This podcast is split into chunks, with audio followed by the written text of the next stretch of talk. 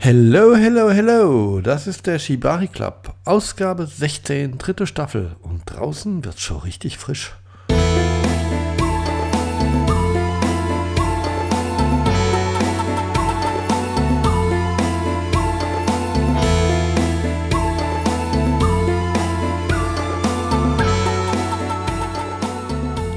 Seminar war eine Geschichte voller Missverständnisse. Ja, so ist das. Äh, ist mir schon öfter aufgefallen, dass es für den Begriff Semi doch sehr, sehr unterschiedliche Übersetzungen gibt und dass da draußen doch sehr viel Mythen kursieren.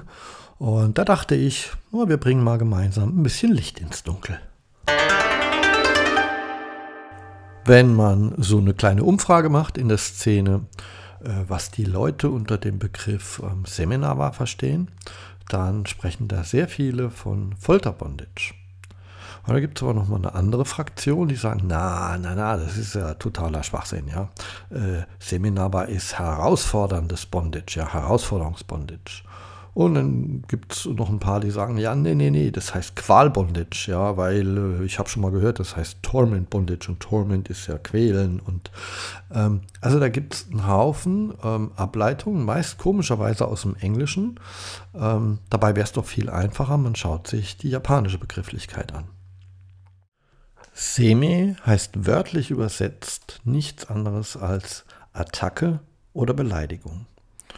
Und natürlich ist da ein Unterschied zwischen Attacke, ja im körperlichen Sinne, und einer Beleidigung. Ja, was ist da jetzt gemeint? Wo kommt es her? Also man muss wissen, der Begriff kommt eigentlich aus dem Kampfsport, ja, aus dem Japanischen.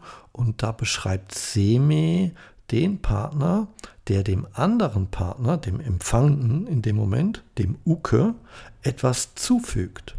Ja. Und gemeint ist damit eigentlich ein psychologischer Druck, der aufgebaut wird. Semi beschreibt damit auch eine Haltung, die man annehmen kann, ein gewisses Selbstbewusstsein und vor allem eine Entschlossenheit, ja, die Entschlossenheit, den anderen jetzt zu besiegen. Und ähm, das kennt man zum Beispiel bei Boxkämpfen, ja, hierzulande ganz gut, wenn sich die zwei Parteien im Ring angrüßen, ja, und da mit den Boxhandschuhen sich abklatschen sozusagen und dabei tief in die Augen schauen, ja, und sich damit praktisch auf eine nonverbale Art signalisieren, jetzt bist du gleich fällig. Also fassen wir das nochmal kurz zusammen. Seme bezeichnet den Part, der den anderen, den Empfangenden, den Uke angreift oder ihm etwas zufügt. Gleichzeitig ist es so eine Art Geisteshaltung, eine mentale Stärke, Entschlossenheit, Willenskraft, die den Gegner irritiert und psychologisch unter Druck setzt. Wenn ich jetzt den Begriff Semi einfach aus diesem Kontext herausreiße und packe den ins Shibari, dann ergeben sich natürlich ganz viele Interpretationsmöglichkeiten. Das fängt an bei der Gewahrsamnahme des Gegenüber, ja, also wie das im Hojujutsu, im Kampfsport mit Seil der Fall ist, also das könnte man dann als Attacke mit dem Seil wortwörtlich so verstehen, bis hin zu einer, sagen wir mal, ausgestrahlten Dominanz des Riggers oder einem psychologischen Druck, den er auf sein Model ausübt und natürlich könnte man das auch als Folter verstehen. Und es gibt ja wirklich äh, zahlreiche dokumentierte Quellen äh, dieser finsteren Periode, wo die Japaner eben entsprechende Foltermethoden angewendet haben. Aber mal im Ernst, also wir legen heute unserem Fesselpartner nicht mehr irgendwie tonnenschwere Steinplatten auf die Oberschenkel. Und wenn wir jemand irgendwie aufhängen, dann auch nicht bis er grün, blau oder schwarz wird. Aber sicher, das ein oder andere Fesselmuster wie das EBI hat sicher die Zeit überdauert und findet heute in angepasster Form auch in unserem Shibari statt. Was äh, ganz klar sein dürfte, ist, äh, dass wir heute eben andere Intentionen haben. Ja? Äh, man kann davon ausgehen, dass man damals die Delinquenten nicht lustvoll leiden lassen wollte. Der Fotoapparat war auch noch nicht erfunden, bleibt also die Frage, was ist heute Seminar was bedeutet dieser Begriff für uns? Das ist ja das Entscheidende. Der eine nennt es Folterbondage, der andere Herausforderungsbondage und ein dritter nennt es leidvolles Bondage oder quälendes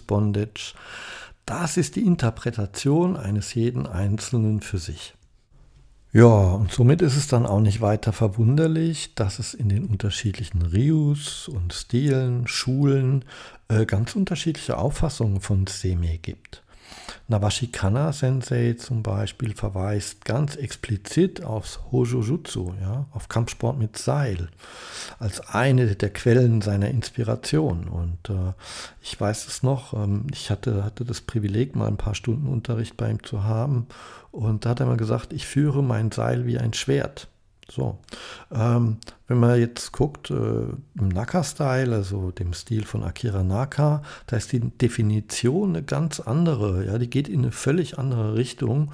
Äh, fragt da mal einen Naka-Instructor oder so, der wird euch das erklären können. Wichtig ist eigentlich nur mal festzuhalten, dass die Interpretationen von Semi unterschiedlich sind und dass das auch völlig okay ist und dass es da nicht die eine richtige gibt. Wir sind uns sicher einig, dass es in allen Ausprägungen wohl denselben Kern gibt. Ja? Wir haben also immer eine Person, die der anderen was zufügt und über die Zeit immensen Druck aufbaut. Ja? Also machen wir uns nichts vor, beim Seminar geht es schon zur Sache. Aber der Weg dahin, die Beweggründe, die Intentionen und der ganze philosophische Background, die können mitunter eben unterschiedlich sein. Und jetzt hat mich dem Letzt jemand angeschrieben und hat mich auf ein Foto angesprochen, was ich kurz vorher irgendwo gepostet hatte. Und auf dem Foto war also meine Partnerin gefesselt an einem Bambus in der Semi-Suspension. Das ist das sogenannte Kata Ashisuri, also Ein-Bein-Hochfesselung könnte man das übersetzen und äh, meinte zu mir, hey, ich wusste ja gar nicht, dass du Naka-Style fesselst und so ein Seminaba-Freak bist. Und da bin ich dann doch schon ein bisschen erschrocken gewesen, denn ähm, was haben wir denn auf dem Foto? Wir haben auf dem Foto sichtbar eine Person, die das Bein nach oben gefesselt hat. Naja gut, und der Hängepunkt ist halt ein Stück Holz. Das war es aber auch schon. Man sieht nicht dem Foto an, welche Intention ich hatte, welche Gefühle ich da ausgelöst habe beim Partner. Zumindest kann man sie nur interpretieren. Ja, man kann sich aber nicht gewiss sein, was jetzt haargenau in der Person vorgegangen ist. Und man hat auch nicht die Aktion über Zeit gesehen, was da passiert ist. Ja.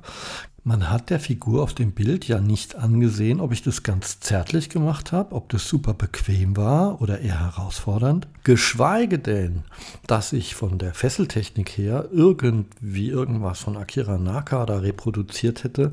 Äh, das kann ich gar nicht, weil ich mich da gar nicht auskenne. Ich meine mich zu erinnern, dass das Kataashi Suri, was ich da gefesselt hatte, dass mir das mal Kana-Sensei gezeigt hatte oder so.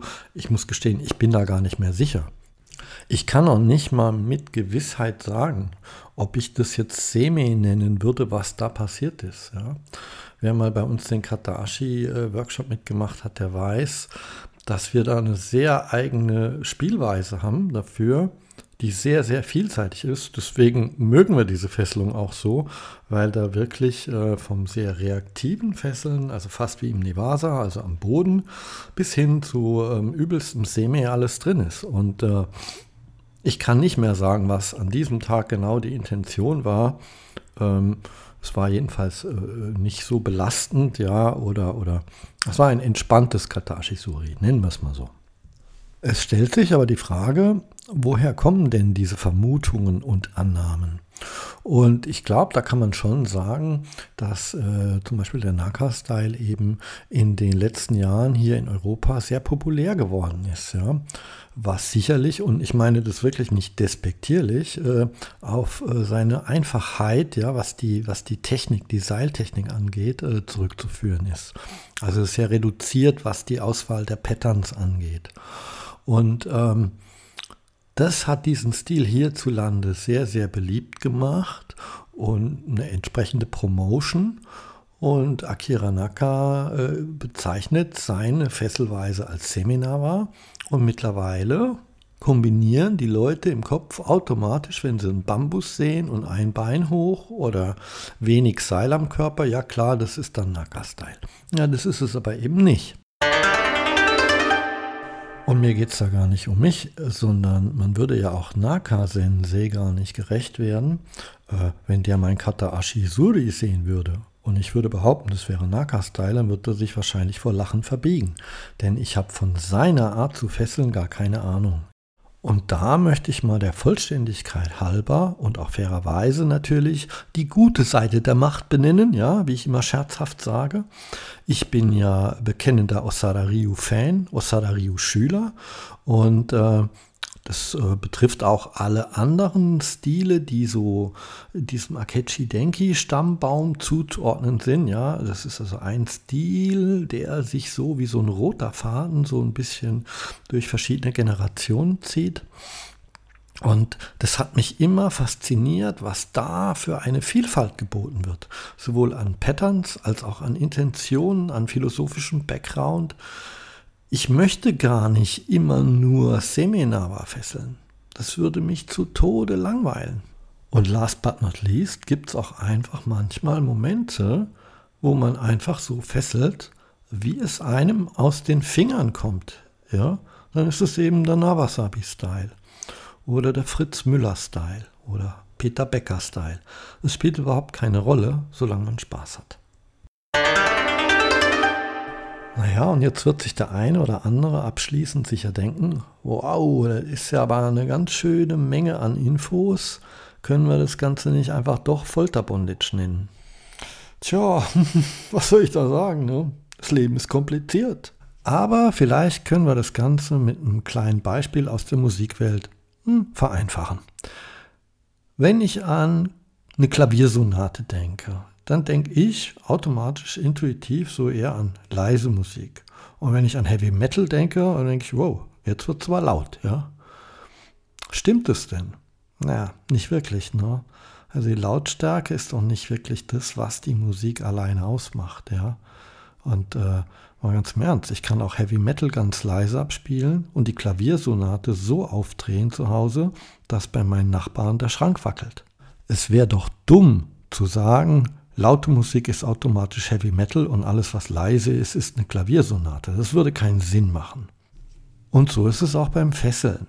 Einzelne Attribute können uns da einfach keine Auskunft geben. Ja? Nur weil da ein Bambus im Spiel ist oder weil mal ein Beinchen nach oben gefesselt wurde, heißt es noch lange nicht, dass es Folterbondage war. Und weil eine Person am Boden liegt, auf den Tatami-Matten, heißt es noch lange nicht, dass da Kuschelfesseln stattgefunden hat.